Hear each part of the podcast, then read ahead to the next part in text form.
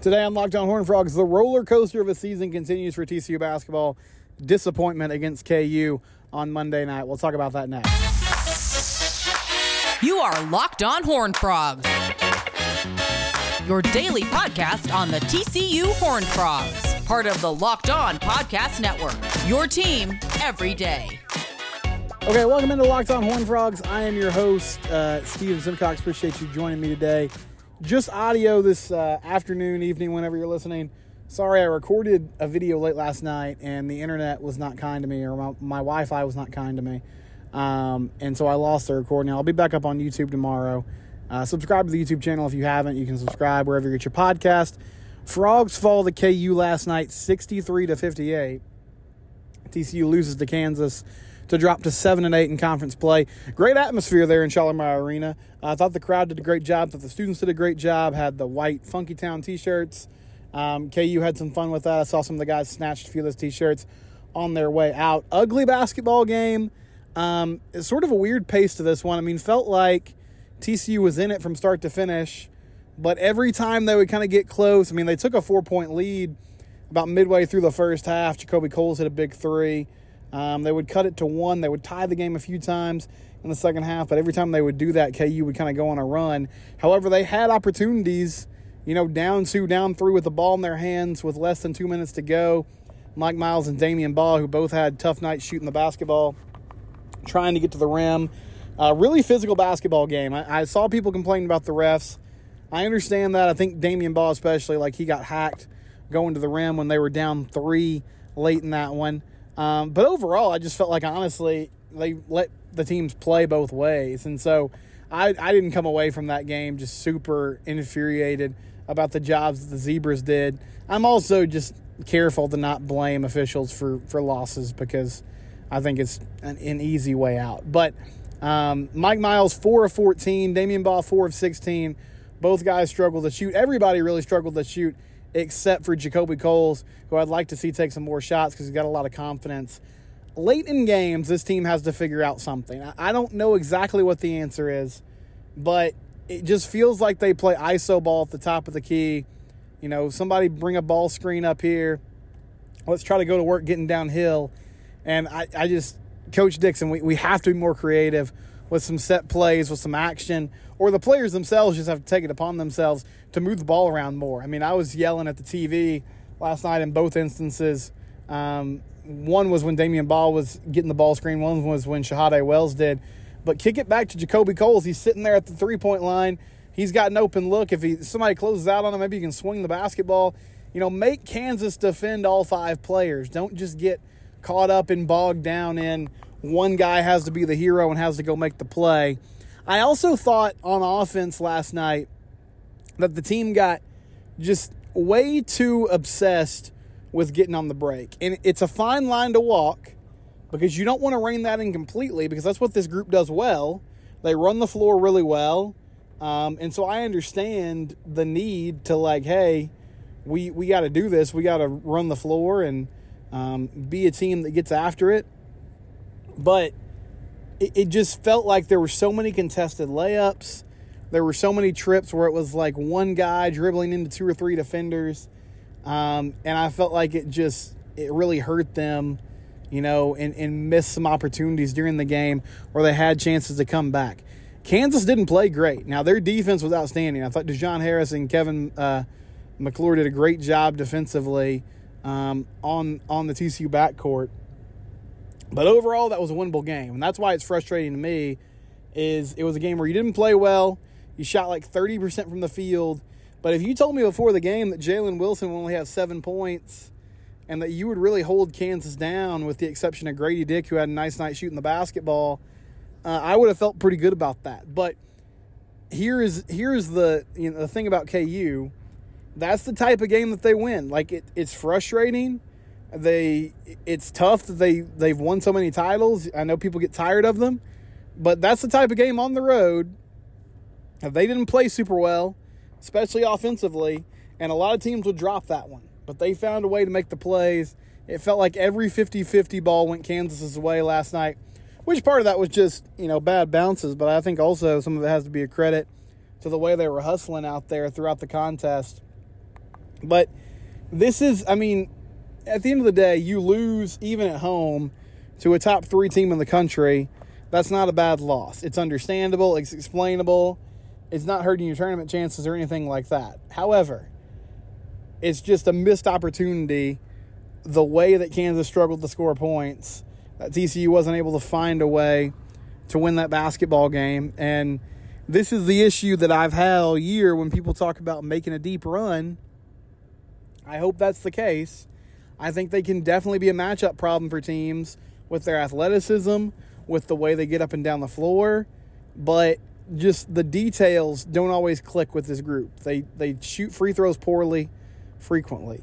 Um, you know, they don't shoot the ball well from three. And it's just sort of a night to night situation on what what kind of execution you're going to get on the offensive side of the floor.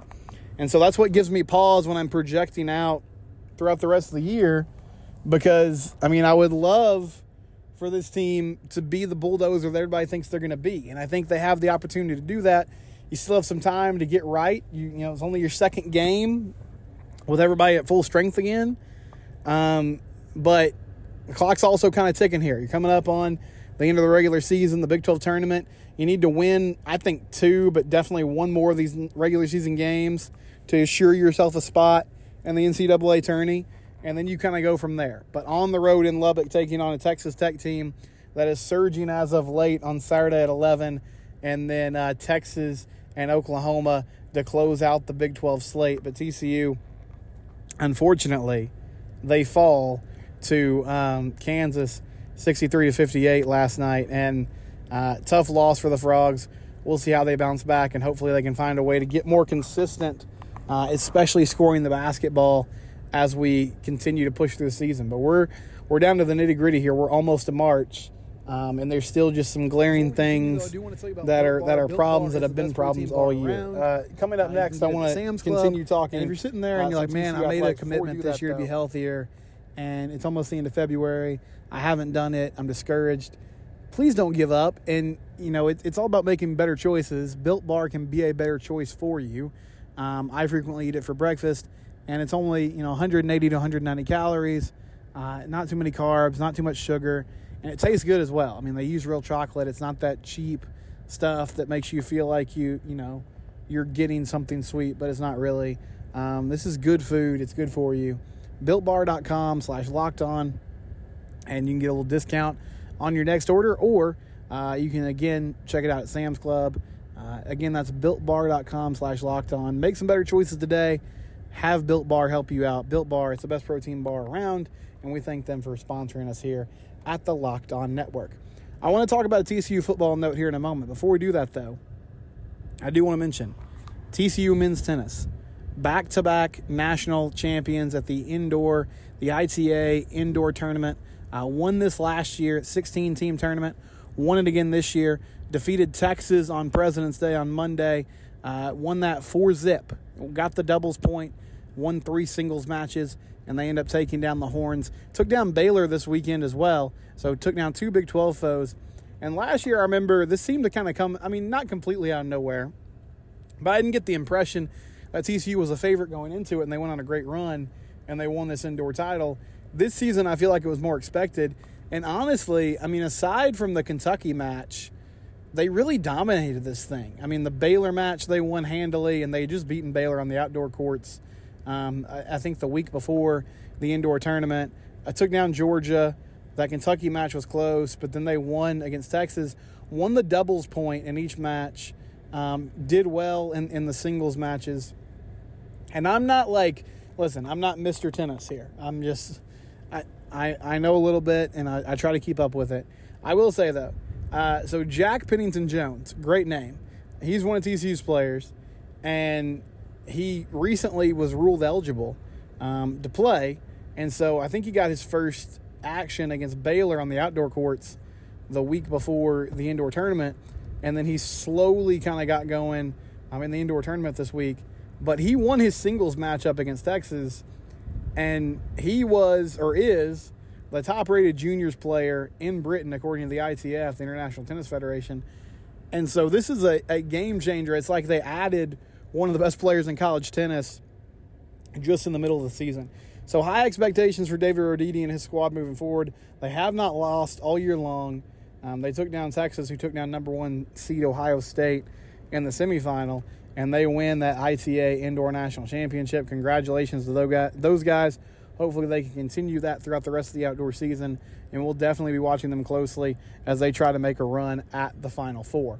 Um, football note for you. I don't think I mentioned this last week, so I want to talk about it. Uh, Geor'Quarius Spivey, tied in for TCU, transferred in from Mississippi State last year. Um, this season, you know, got some opportunities. Did have one touchdown catch against Iowa State, but down the stretch wasn't used a lot in the passing game. I also remember they used him in the. This is kind of random, but they used him in that Michigan game when they ran quarterback sneaks with Max Duggan. Um, they would have Spivey like go in motion, get behind him, and push him. You know, push the pile forward.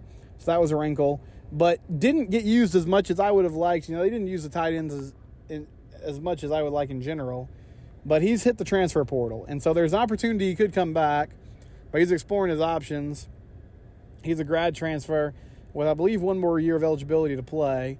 Um, I think part of this is Jack Bech coming in, but I think mainly this just stems from the fact that Jared Wiley uh, clearly kind of took the reins as the main pass catching tight end as the year went on, and Spivey's looking for a chance to maybe go somewhere else and get some more targets, get some more opportunities. So best of luck to him. Um, also, they have a really good tight end, Lafayette Caraway, coming in in this 2023 class. Even though I imagine he's not going to be a huge factor on the field this year, I, I feel like this is mainly just because Wiley has clearly kind of taken the reins of the job. And I've said this before. I'd like to see them throw the ball over the middle of the field more this year. I think obviously Wiley can help you do that, and he became a red zone threat during the season, which was a nice wrinkle to this offense. But you have JoJo Earle, you have John Paul Richardson, um, Jack Bech from LSU. So you got some guys who can go over in the slot or in that more inline tight end position and make plays. And I, I think Chandler Morris is the type of quarterback, the way he can distribute, the way he can make reads and process things quickly. Um, that that will be a big asset for them because I don't I don't know you know Max was had such a strong arm and they love taking those shots down the field and they just sort of gambled on the fact that if we hit a few of those, you know, if we hit a few of these throws each each week, then they'll they'll turn into touchdowns on their own, or they'll turn into big plays that then turn into touchdowns. And of course, Quentin Johnston had a huge um, hand in that as well because he was just such a monster winning those one-on-one battles, winning those 50-50 balls, going up and making catches in traffic. But I don't think you'll have, you know, as much of that at the outside receiver position this year. So probably we'll move some of those throws, some of those targets more to the middle of the field. Um, and Spivey, maybe he just didn't see himself being a part of that as much as some other guys. And so he's going to explore his options, uh, and maybe he ends up coming back, but feels like he's probably going to move on and go somewhere else, and best of luck to him. That's college football. I mean, the team has has really weathered the storm. I think you'll probably see some guys leave after spring ball just because that's the cost of doing business. But for the most part, everyone that's left has been more of a depth piece, and they've obviously added a lot of great players in the portal um, throughout the offseason as well. So, feeling pretty good about the roster additions and the lack of attrition as we sit here um, coming up on you know the spring the spring uh, session starting for TCU football and that roster looking pretty good at the moment. But Spivey can hit the transfer portal and see maybe what his other options are moving forward outside of TCU football. Uh, when we come back, we'll wrap things up. Before we do that, though, I do want to talk about LinkedIn, LinkedIn jobs. If you're hiring, if you need to hire somebody, if you need talent on your team, go to linkedin.com slash locked on. You can use their hiring frame to post your job. Obviously, you're going to get a, a, a big, wide, you know, nest, a big, wide net of people that you can cast to with LinkedIn because it is the premier uh, job finding sites where everybody goes when they need to find work. LinkedIn.com slash locked on college if you want to use that purple hiring frame. Again, that's LinkedIn.com. Use it today. They have simple screening questions and other tools that will make the job search easier and will help you narrow things down. LinkedIn.com, a proud sponsor of the Locked On Network.